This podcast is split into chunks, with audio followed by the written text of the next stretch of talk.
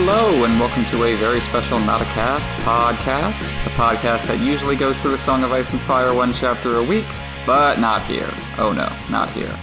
I'm your host, Emmett, better known as Poor Quentyn. My co host, Jeff, better known as Brynden BFish, is taking a couple months off the podcast for work related reasons.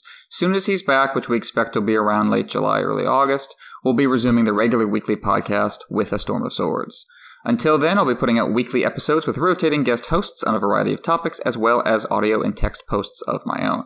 And I'm very happy to welcome on my guest for this episode, Yogi. Thanks so much for coming on. Uh, thanks so much for having me, man. Uh, really great to be here. Big fan of the, the podcast, of course, for a long time.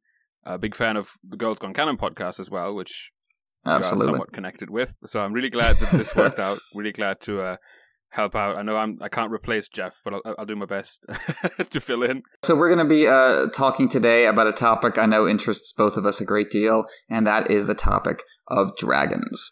And uh, so before we get into anything specific to A Song of Ice and Fire, I wanted to start by asking why why do you like dragons? What what first got you interested in dragons when you were a kid? I mean, it's that's quite a question because uh, a lot of people have been trying to figure that one out why are people so fascinated with with dragons? It, it goes back all the way to people theorizing that it's got something to do with like primal fears of, of lizards and reptilians. That this is somewhat that is that the dragon is sort of this combination of of all things that humans are afraid of: fire, flying hmm. creatures, lizards.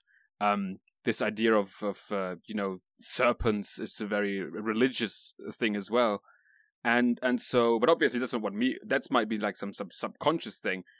But i think when i was a kid i just kind of i don't know there's just something cool about dragons. Uh, i think a lot of children like dinosaurs and a dragon is mm-hmm. kind of a mm-hmm. natural the dinosaurs are kind of like the gateway drug to be into dragons.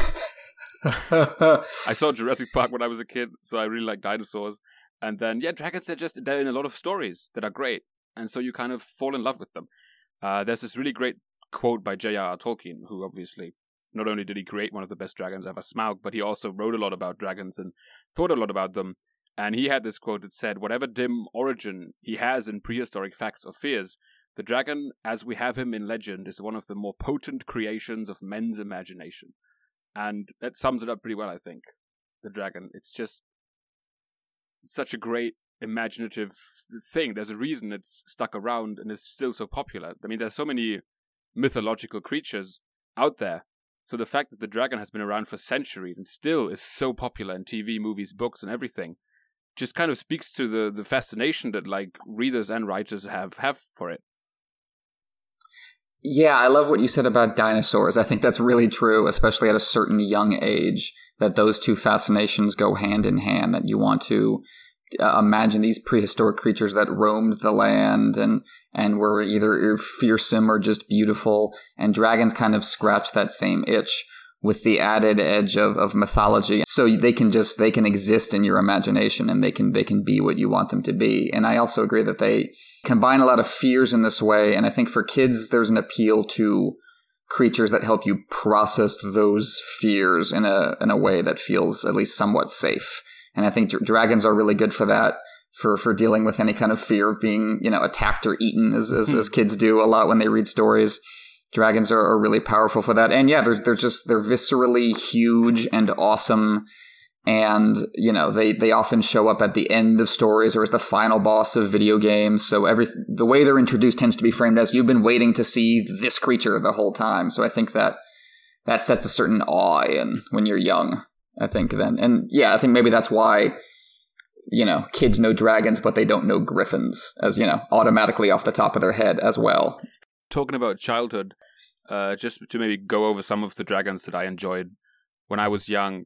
Uh, there's obviously the the Draco from Dragonheart, which is a movie that I don't remember really anything other than the dragon. I saw, I saw it when I was a, I was a You're not alone. Child and I really only watched it because it had a dragon in it, and I found that kind of fascinating. I know mm-hmm. now, thinking back, I know that David Thewlis is in it. I couldn't name a scene in it that doesn't isn't about the dragons. If yeah, I was thinking, trying to think of one, and I was like, no, that's the Princess Bride. that's not Dragonheart. Could couldn't tell you, but yeah, I watched it for the same reason. That pull of the dragon. That's a whole different thing. And then there's um another one that's stuck in my mind is the the dragon that Maleficent turns into at the end of Sleeping Beauty. Uh, another movie that I couldn't tell you anything about.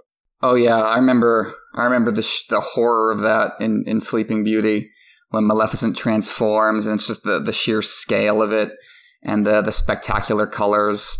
And that's again like Yeah, you know green fire is really great. the the green yeah breathing that green fire and the prince with his sword and again that's you know structurally the whole movie is is you know is waiting for that to happen and so it's this this big release moment for when you're watching it as a kid Yeah, and then you have um, Smaug, of course, of course from the the Hobbit. Um, it wasn't when I read the Hobbit. It the movie wasn't out yet. Um, it, I think the movie came out in 2012, so I would have been 14.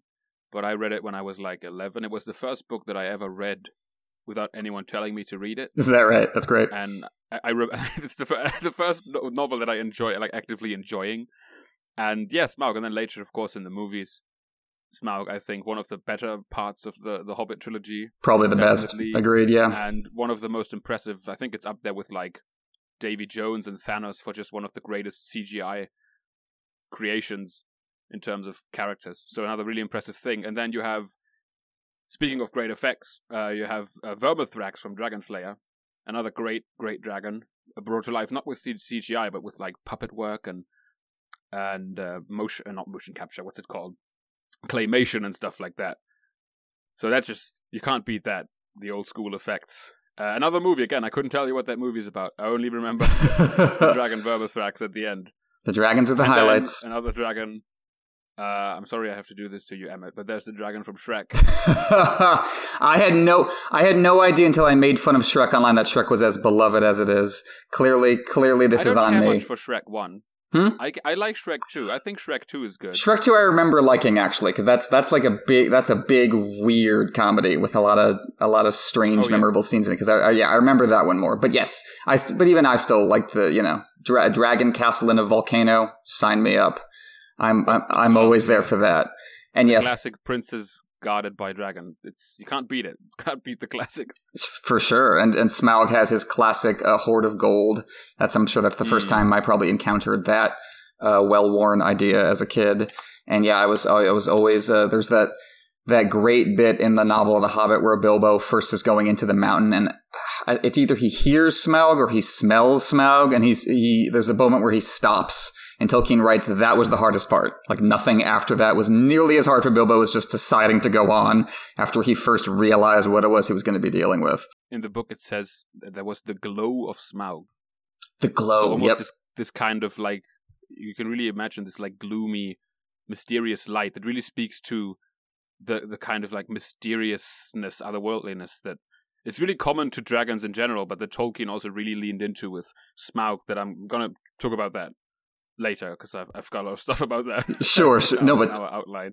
Absolutely. But even even even before even when you're a kid, even before you learn more about it, it has that yeah, you can you can imagine like a almost like a candle in the darkness and then it gets bigger and bigger and it's just it's terrifying but also beautiful and also alluring.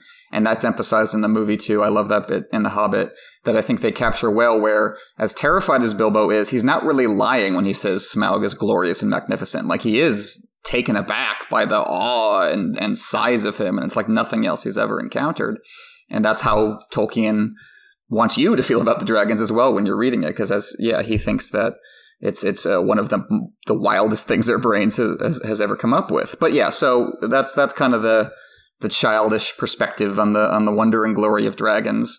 But um, so once once you once you started getting older and once you started reading more, what did dragons? Uh, how did dragons start to change in your mind?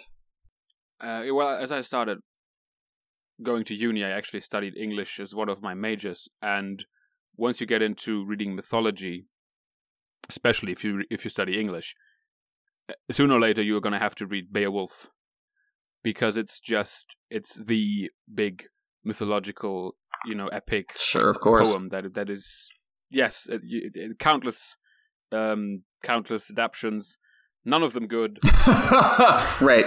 That's the It's a The hard, one thing they have in common. make good because it's it's mythology. It's not like a novel, or right. Exactly. but it's it's one of the oldest dragons, one of the most famous dragons is the dragon from Beowulf. It doesn't actually have a name. Most people in like academia refer to it as Beowulf's Bane because obviously it kills Beowulf at the end. Spoilers, spoiler alert. as I got into Beowulf, I actually wrote a paper about Beowulf in university, and it kind of got me thinking about Smaug again because where Beowulf is kind of the most famous dragon of mythology, Smaug I think is the most famous dragon of the fantasy literature genre. It's kind of like the you know, no one's ever topped Smaug. Smaug is the greatest dragon that, in my opinion, was ever ever created, and it's, mm-hmm. it's, pretty hard to. And the reason for that is uh, because Tolkien took inspiration from Beowulf, but he improved on Beowulf's Bane, the dragon, in, in ways that he he he um where he saw room for improvement. So I mean, Beowulf obviously is this old story about the famous Danish king Beowulf, who is the leader of the Spear Danes, and he has to fight three monsters. He fights the monster Grendel, which is a kind of humanoid ogre kind of kind of thing.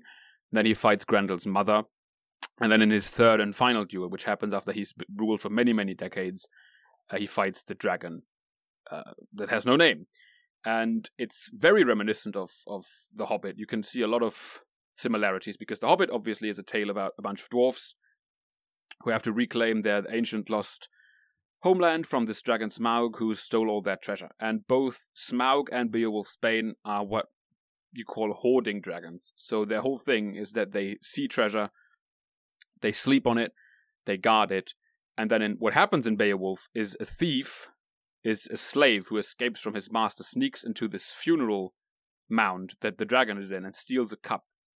And this, the dragon goes into like a, a wild rage and starts setting all the surrounding lands on fire. And this is when Beowulf, of course, he's the king, he has to step in. He sees his chance for like one last epic duel before he goes out swinging. so he goes and takes down uh, the dragon. And then in The Hobbit, very similar story. The Hobbit is almost, people have called it a retelling of Beowulf, mm-hmm. but from the thief's perspective. sure. Because you have Bilbo, Bilbo who sneaks into the the Erebor and he steals a cup to prove to the, the you know the, the company that he is a good, good burglar, I guess, so that he doesn't come back empty-handed. And same thing happens with Smaug. He wakes up, he feels stolen from. He he's in this in this rage, and he goes after the people of Lake Town. Um, where where the stories kind of differ, what I always found interesting is that Beowulf is obviously the protagonist of, of the the poem Beowulf, and he's the one who takes down the dragons. He's got some help from from Wiglaf, his his like Squire Bannerbearer guy, but he really does it alone. But in The Hobbit, it's not Bilbo who kills the dragon. It's not the protagonist. It's this guy Bard who's introduced to the story like three paragraphs before he takes down Smaug. Yep. Very in a very Tolkien-esque fashion. And I always wonder because there is that bit in, in The Hobbit where Smaug has a nightmare about being slain by a tiny warrior with a sword, exactly the same way that Beowulf's Bane was killed in the poem. So it's almost like Tolkien initially wanted Bilbo to be the dragon slayer, but then decided it to be Bard. And I think it's got something to do with Tolkien wanted Smaug to go out like. I think he didn't want Smaug to be killed by like some random little hobbit. I think Smaug deserved more than that. Sure. because uh, Tolkien has this famous lecture where he talks about how the monsters are really important to reading Beowulf the poem. And one of the reasons why the last monster was a dragon, because it is the dragon is the greatest foe that anyone could face. So by killing the dragon, Beowulf cements himself as the ultimate worthy king and hero. And that's why I think in The Hobbit you have Bard come in, because Bard is descendant from the Numenorean kings. So Bard is a much more worthy dragon slayer than, than Bilbo. So where in Beowulf the dragon was kind of introduced to su- supply the protagonist with a worthy end. I think Tolkien shoehorned Bard into The Hobbit to give Smaug a worthy end because he really thought a lot about his dragon and wanted him to have a worthy dragon's death and not just some little hobbit with a sword killing him.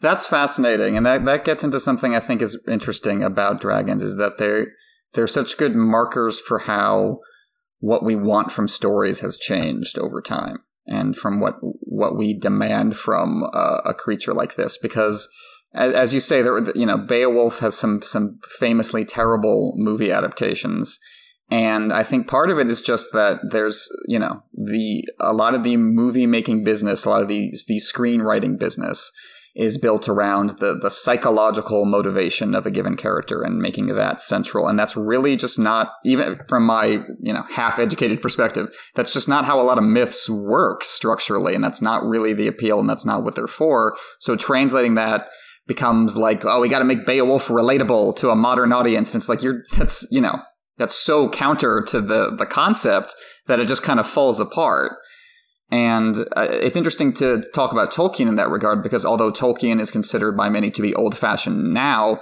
at the time you can see him working through that problem. And that's why one of the reasons I think it's so great to have Beowulf from the burglar's perspective because I think that's in part Tolkien going Bilbo Baggins is a is a is a character that modern audiences can like and kids can like and, and relate to and and you know empathize with and his underdog perspective is actually a, a, a hook, a, an appeal for a lot of modern audiences. But at the same time, he's still got, as you say, this almost mythological love for the dragon itself, and the dragon can't just be the antagonist to be killed by the protagonist. No, there's still they have this importance and this weight and this heft for him. So he, he has to invent a character to kill them. Even though, yeah, I've, I've heard from you know a lot of people that that's that's confusing or off putting to them in The Hobbit when this guy Bard shows up and kills Smaug.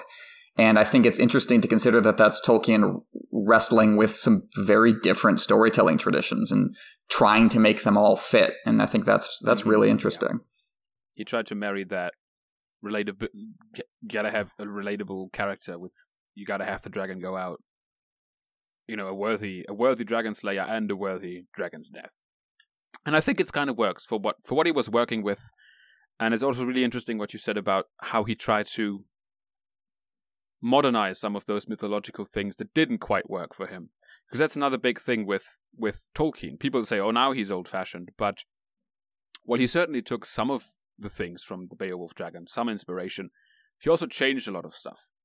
He very famously criticized the Beowulf Dragon uh, as not being dragon enough. he had this.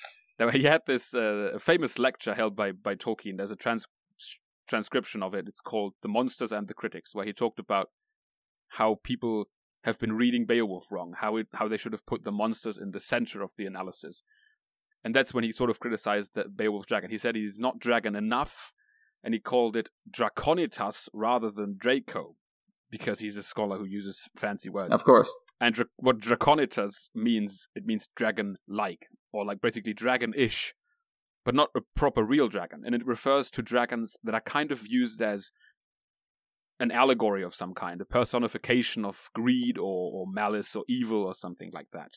And that is certainly something that we have in Beowulf's Bane. The dragon in Beowulf is very much uh, described as a serpent, serpent-like. It doesn't have legs, and it is the ancient serpent. It's it's a, it's a metaphor for the devil, basically, for a kind of unpredictable, amoral evil like a sickness that befalls mm. the land. And by killing it, Beowulf kind of shows that he not only can he defeat Grendel, which is just some, you know, some some forest monster who attacks the human world and Grendel's mother, but he can defeat this this otherworldly evil. That's not really a human evil, but something that is more like a like a pest, like a plague and and then but then he says there's also Draco, not just Draconitas, and Draco is what he called a real worm with a bestial life.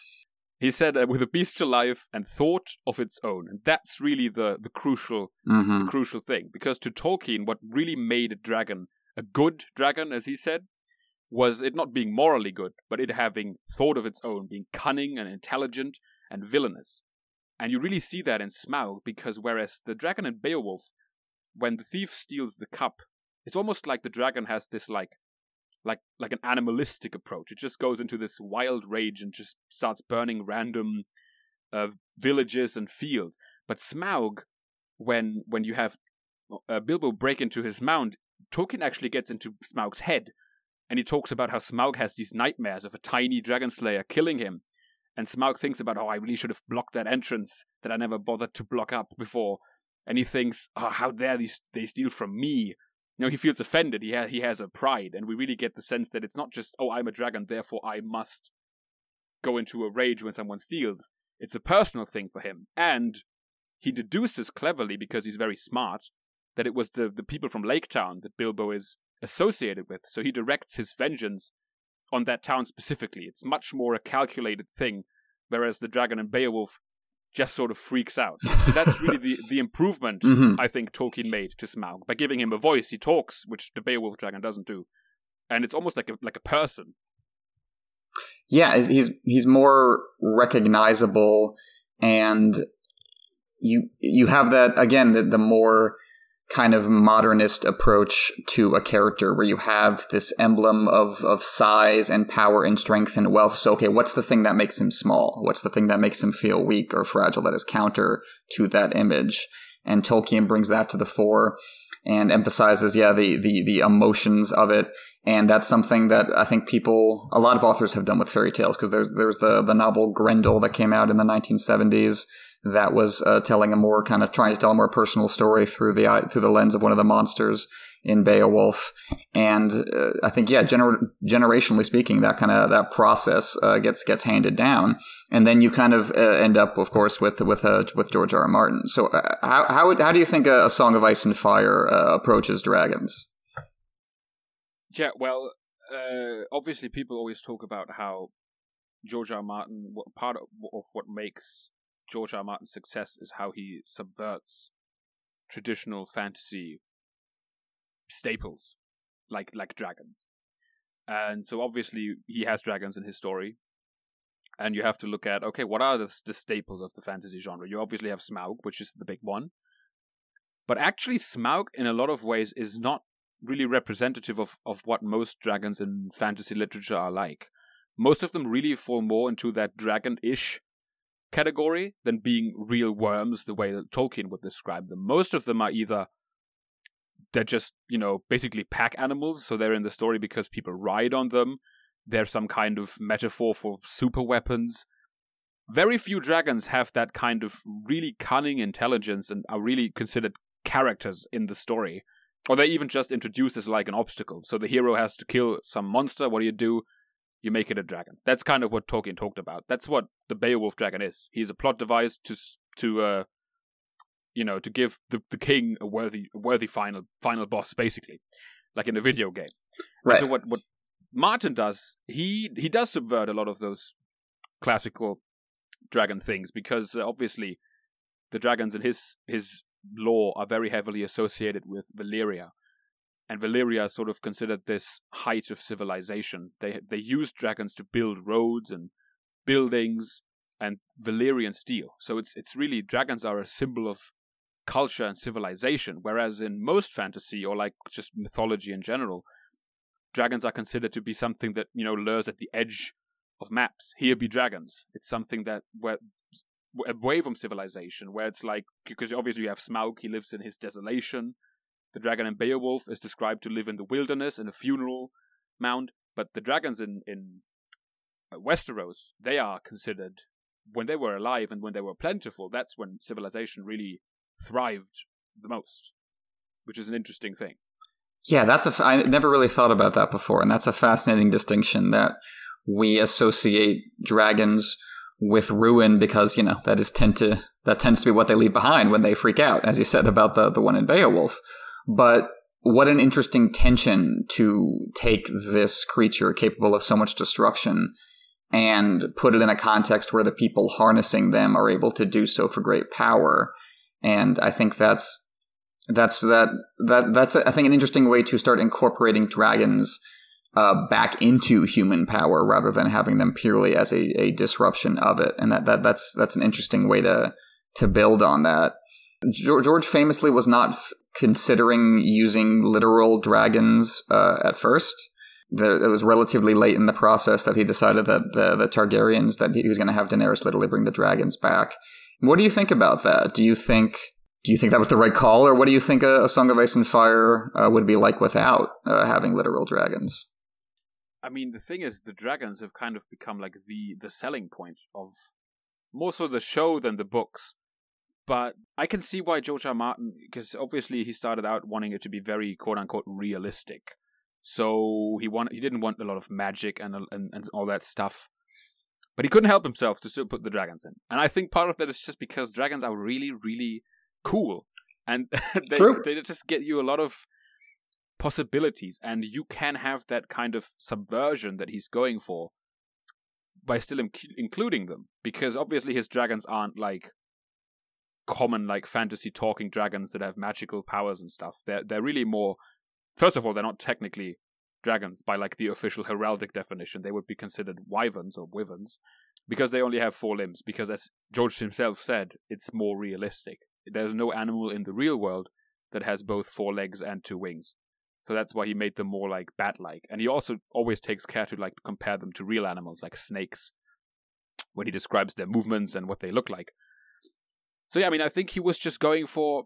There is something of like a metaphor in there because I think he's talked about before that the the dragons are basically like the, the super weapon, the the atomic bomb of of Westeros. But they're also a lot more than that, which we're also going to get into. He's just struck on something there where they are an emblem of of power, and and you know they can be used as, as force multipliers or to to change the stakes of a conflict, but they're they're also alive in a way that uh, obviously is different from a from a technological terror. So I think it's that, that that's an interesting uh, kind of mixture, and I think you can see that in uh, how they function for the for the Targaryens from what we've learned of them, from what they're mentioned in the Song of Ice and Fire, and then more from the World Book and from Fire and Blood, in this way where uh, as you say, they're they're connected to technology. They're connected to the roads and the Valyrian steel and the overall self conception of of House Targaryen is we're you know we're we are the ambassadors of civilization to Westeros. Basically, we are we are here to to elevate you people as as as they think about it. Mm-hmm. And yeah. but at the same time, uh, the dragons, and the, so the dragons uh, make that possible or make that more credible. Like it's easier to act like gods if you got dragons standing next to you. It kind of kind of helps sell it politically. But at the same time, those dragons, because they are creatures and because they're emotionally bonded with the people who ride them, like there is the potential for them to reveal the instability of the Targaryens as well. So uh, when, when, you look at the the the backstory of of, of uh, House Targaryen, do, do, you think that lines up with uh, with previous mythological incarnations, or what do you think George is doing differently there? Well, with the backstory of the of the Targaryens, what's really interesting is that the the dragons they are kind of used as as this peacekeeping thing more than a war machine. It's the threat of them that keeps everyone in line, basically and there are also most of the like atrocities that are committed by Dragonfire, the destruction of Harrenhal, or all of the carnage in the Dance of Dragons. It all comes down to human cruelty because it's the humans riding the dragons. That's true. Who are causing the destructions? The dragons are the dragons in the Song of Ice and Fire. They are really just basically like dogs. They're they like the direwolves, just much bigger. That's yeah, true. They can follow commands. They have a bond with the people that quote unquote own them, but they're not. They're not evil. You know, Drogon wouldn't go into like a rampage and, and, and burn a village because someone stole a piece of jewelry. They're not that. They're just. They're really. They're very much just animals, which is what makes them really different and original compared to a lot of a lot of dragons in mythology. Because a lot of fantasy authors feel the need to give them have them be something more than that. Dragons have very often in in mythology and literature been used to kind of blur that line between human and animal. Mm-hmm. And that line, I feel like, doesn't really exist in the, in the Song of Ice and Fire. I feel like the dragons are very much. Uh, it's made clear that they're just amoral animals. They they there's that bit in Daznak's pit when Drogon attacks, and he f- starts feeding on that boar, and it says in the text that he the, the dragon did not you know didn't care whether he was eating the boar or Barsena, the the woman who killed him. So it's just, yeah, they they don't care. They just they're just animals, and they're not good. They're not bad and so yeah, it's it's it's it's kind of, it's this thing where they're tools kind of for the powerful, but at the same time, George kind of manages to still have them have a certain level of agency and kind of personality in a way, just like you would have with like a domesticated animal like a dog. Yes, yes, and it's uh, you're, you're bringing up the the blurring between human and animal, and there are the Targaryens who who think they can not only bring dragons back but become dragons themselves, basically. And those attempts, of course, are miserable failures. and yeah. and you know what those uh, you know what I think that what those attempts are really about is trying to escape death. Like that's really what the Mad King and Aerion Brightflame wanted to do. But dragons die too, and I'm you know, I was thinking we were talking about those previous stories. It struck me that like you know the the climax of those stories is the death of a dragon. Like that's kind of thing that has to happen in Beowulf and The Hobbit. But so how how does that work differently? Do you think in, in George R. R. Martin's hands? Well, the thing is, with uh, Song of Ice and Fire starts off with the dragons being dead, whereas The Hobbit and and Beowulf starts out with there is a dragon and we need to get rid of it because they're dangerous. And in the Song of Ice and Fire, it's like we need to get them back. right. I mean, House Targaryen wants them back because they they are this. They're not just a symbol of power; they're kind of their tool of power. Because without them, they have no real means to enforce that that Ubermensch uh, pr- imagery that they that they that they think of themselves as. And so even like, but even common people are kind of like. There's Sir Arlan, uh, Sir Arlan of Pennytree boasts that he saw the last living dragon in, in King's Landing. They're kind of these awe-inspiring creatures, and their dying is considered a tragic event in the, the lore of A Song of Ice and Fire. Like no one's going to shed a tear for Smaug, of course not. Beowulf's Bane. It's it's a pretty good thing that there are no more dragons. I think in in Middle Earth, most of the people would agree.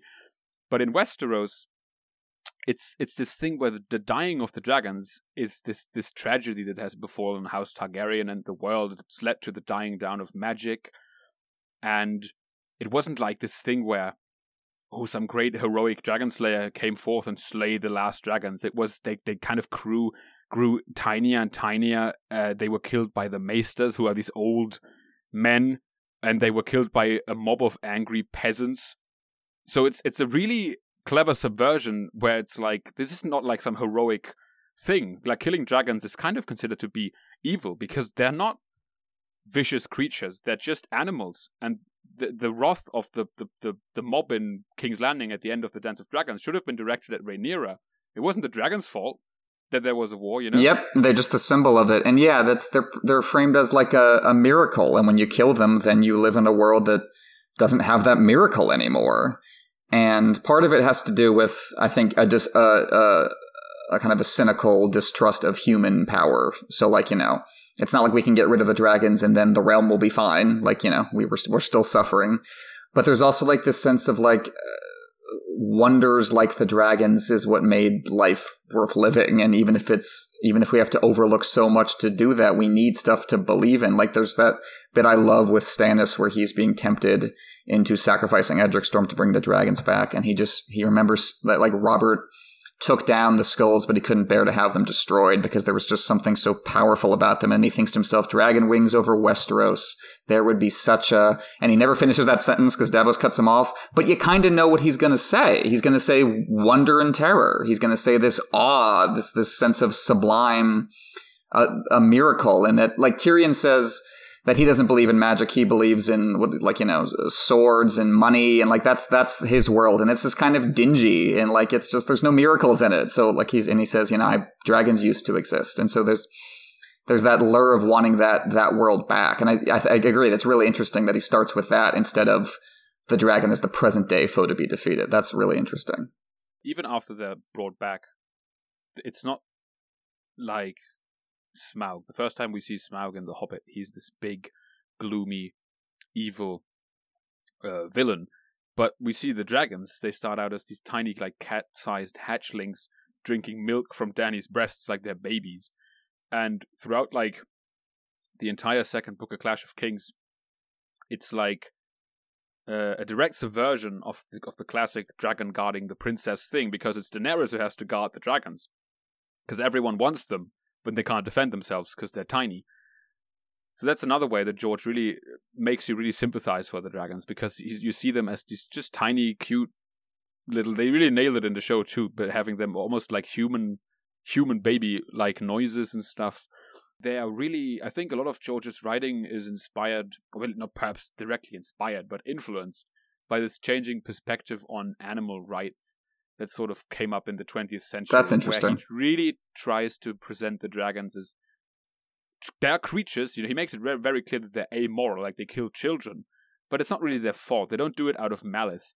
and he presents them still as creatures that are worthy of protection, protection, and and that inspire wonderment. And most of the quote unquote dragon slayers that crop up in the story, as readers, we don't really root for them. Like the guy who grabs a spear and tries to take down Drogon in Daznak's pit, we're like, they don't do that. you know, it's Drogon. We like we like Drogon. He's Dany's child. You know, they're named for her dead relatives. They're really there's a really close emotional bond. So I know a lot of people say that the dragons are the metaphor for the nu- nuclear weapons, but this there's they are a lot more than that. Dany has really genuine connections to the dragon, emotional connections, and that's what really I think makes the dragons in Game of Thrones so interesting. That they are at once your average animal, not average, but they're, they're no more than animals. But then on the other hand, there is still that there is a, a, a, touch of magic magic to them that that cannot be denied. You know that their fire has the same color as the, their scales. There seems to be something of like a supernatural mental bond between Targaryens and their dragons, the way you have with the Starks and the direwolves. So there is a bit of that, but it never goes into like they never. It's not like you know Jon and Ghost ever like talk to each other or anything like that. It doesn't go that far. It's it's just a a, mis- a mysterious uh, bond between between these dragons and, and Dany that that makes them it makes readers care about them, but it doesn't make them human. It doesn't humanize them in any way. Yes, I think that's exactly right. That's a really specific balance to reach, where they're not right. They're, they are rooted in the emotions of the character, and there is a, a supernatural bond, but you can see George like worrying about it getting silly and hokey if suddenly Drogon is forming sentences in Dany's minds. Like that would be that would be too much. And and then it becomes interesting when other characters have to relate to them, like like uh, like Quentyn whose death very much has the feel of like like an animal accident. You know what I mean? Like someone who got into a tiger cage that they shouldn't have there's folks who go out and hang out with grizzly bears and think they can, you know, get away with that and end up end up suffering for it. And that's kind of more what it feels like is happening with Quentyn. Like he's he's just he's un, he's just untrained for what he's dealing with. And then for Dany, there's there's there's something much more mystical going on. But a lot of it is about perspective and then what those dragons will look like when she when she brings them back to Westeros. And I think that's a bittersweet thing with Dany in general, is that is that we're the only ones reading her story. So no one in Westeros like saw the dragons when they were small and cute. You know what I mean? Like no one over there forged exactly, that bond yeah. with them. Only Dany and we did. So that when she brings them there, they will look like just super weapons to average person in the Stormlands. That is very true. And it's also another thing that I think is interesting that George introduces is that he doesn't go that route that a lot of stories like Eragon, for example, have, where Dany has full control of the dragons so they're like her friends because they still they act up. They're teenagers, you know, they're rebellious. yeah, and uh, she doesn't fully control them, and she thinks to herself that them even Dany calls them monsters. She says they are monsters, and if I'm their mother, then so am I. So he introduces that kind of thing where sure they are you know we we like them in in the sense that we have bonds with them we saw them growing up but at the end of the day a dragon can really only bring destruction because it's either you burn down your enemy's castle or you use him as an intimidation for people to keep them in line. So really no no good can come of using them. I know Dany has usually good intentions, but the kind of power that can be enforced with dragons is not one that keeps a realm stable for a long time. And I think that is a trend that goes through the entire reign of House Targaryen, because as soon as those things were gone, things went downhill pretty quickly. And even while they're around, yeah, they may inspire wonderment and, and fascination, but at the end of the day, it's still always that, you know, that, that nuclear bomb type thing where I will destroy you if you don't, if you don't uh, comply. And that is a thing that Dany has to wrestle with. And I think part of her story is just her realizing that there is no um, middle ground with that. You cannot use a dragon to make peace. You can only use them to destroy things or to intimidate people. And this is part, I think, also why George might, might have thought to to keep them, because obviously the the way that Dany's character will go, I think, and the show has leaned that way, rereading her chapters, it kind of leans that way. Is that Dany will ultimately end up realizing that you can't really fix the kind of broken system that she's dealing with. You know, this the system of be it slavery or oppression. You know, she tries the diplomatic approach, she tries locking the dragons up. That doesn't work. And I think at the end of the day, she's going to realize that in order for really fundamental change to happen, the wheel will have to be broken. I know that's not really a line from the book, it's in the show. I'm not going to stop the wheel, I'm going to break the wheel. And uh, it's when, when she's going to arrive at Westeros, and no one's going to want her there because they have Aegon, they already have their returned Targaryen prince, who didn't come with scary fire breathing monsters and eunuchs and Dothraki horse warriors. So it's like, well, it's not a great look, and no one will want her there. And I think she's going to come to realize that Westeros isn't really all that different from Meereen. Sure, they might not ha- technically have slavery, but at the end of the day, it's uh, the same the same kind of oppression, and it's that same kind of rejection of her quote unquote help. And so she's going to turn to Dragonfire, and she's going to set some people on fire and destroy some things and burn down things. And it's not really going to be the dragon's fault. Again, it's it's a it's a human thing. The dragons are just the tools for the humans who kind of control them to enact their their cruelties, whatever that whatever those are. I, I I loved all of that. I especially agree with that you can't make peace ultimately with with with dragons, and that I think is something that connects all the different uh, versions of them that we're talking about. That you that Dany is is is trying to make a mythological creature exist in the psychological political world, and she's having difficulty mm. crossing that bridge. That that these yeah that the dragons at the end of the day are are there as as emblems of awe and that I think one of the things that's interesting for her Meereenese plot is that you can't run a government on awe. Like you can, yeah, exactly. Like you yeah. still have to get up the next day after you've shocked and awed people and keep going. And so they just they they don't necessarily fit into that world. And so I think there there is something bittersweet about that, and that like the dragons are you know, like the apex of nature and they're like the ultimate predator and they're like gods themselves, but there's no place for them. There's no yeah, that's kind of place to fit I usually in. don't like.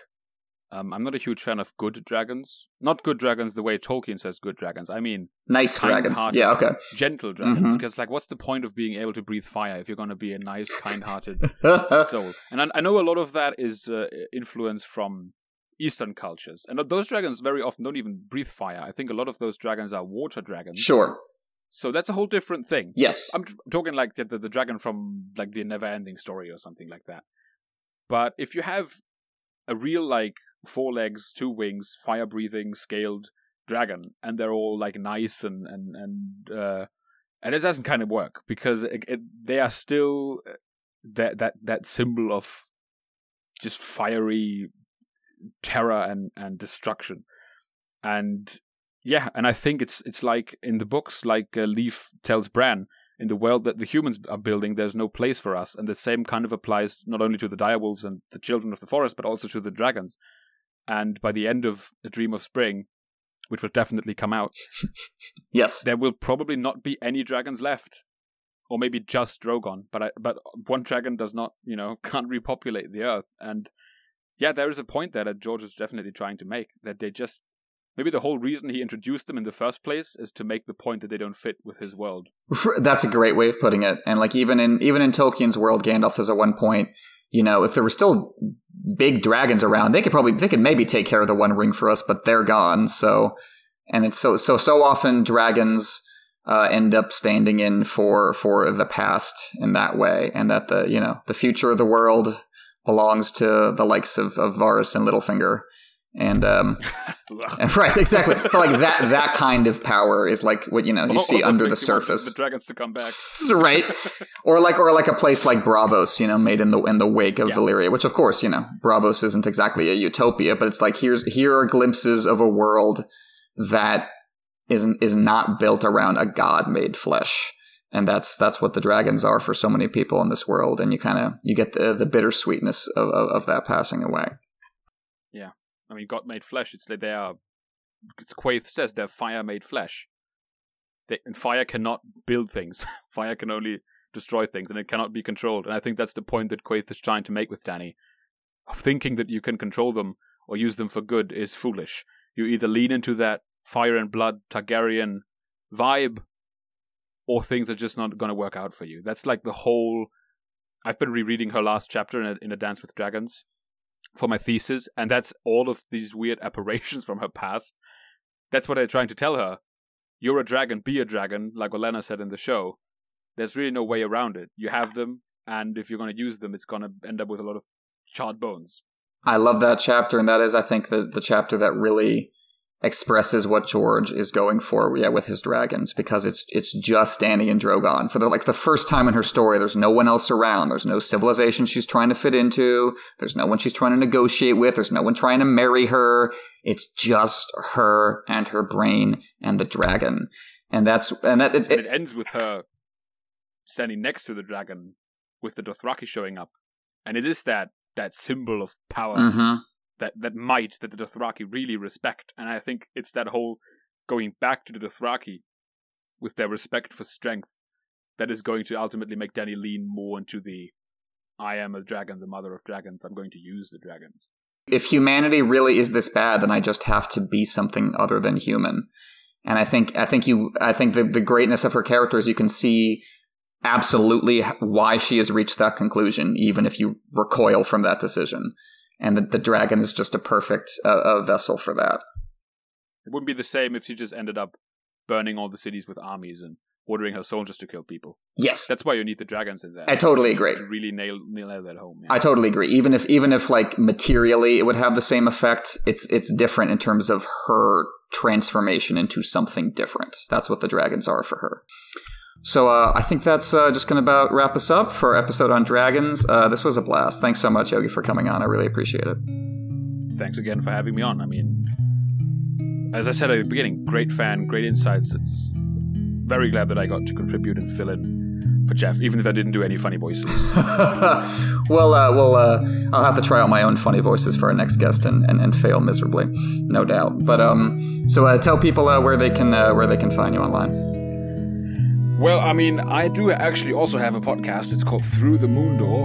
Um, it's been kind of on a bit of a hiatus lately. I sort of talk about whatever I feel like talking about. I've had lots of great guests on Amy Blackfire. Uh, I've had Micah on from the Planetos podcast. I've had Low, and you can find it on YouTube at Through the Moon Door. You can find me at, on Twitter at it's at Yogi98. Yogi, I think, is spelled with a capital J. And you can also find me. I have another podcast that's also on hiatus. That one's called Troy Talk. Has nothing to do with the Song of Ice and Fire. Most people here will not care for it, but it is about me chronicling the discography of Australian pop sensation Troye Sivan, one song at a time. So if you happen to be a fan of Troye Sivan, check it out. You can find it on YouTube at, at Troy Talk. You can find it on Anchor, Spotify, all those things. Same goes for the other podcasts as well. That's it, I think. Thanks for having me. Of course. Well, that is delightful. Um, and thanks, as always, folks, for listening. Uh, you can rate and review us on iTunes, on Spotify, on Google Play, on Apple Podcasts, wherever you listen. We appreciate it. it. helps folks find us. You can check out our Patreon if you haven't already at patreon.com slash nauticast, A-S-O-I-A-F, where patrons get early access to our episodes and bonus episodes and uh, merch and a whole bunch of good things can follow us on Twitter at NauticastASOIAF. Shoot us an email at NauticastASOIAF at gmail.com. So thanks again for listening, and we will see you next week.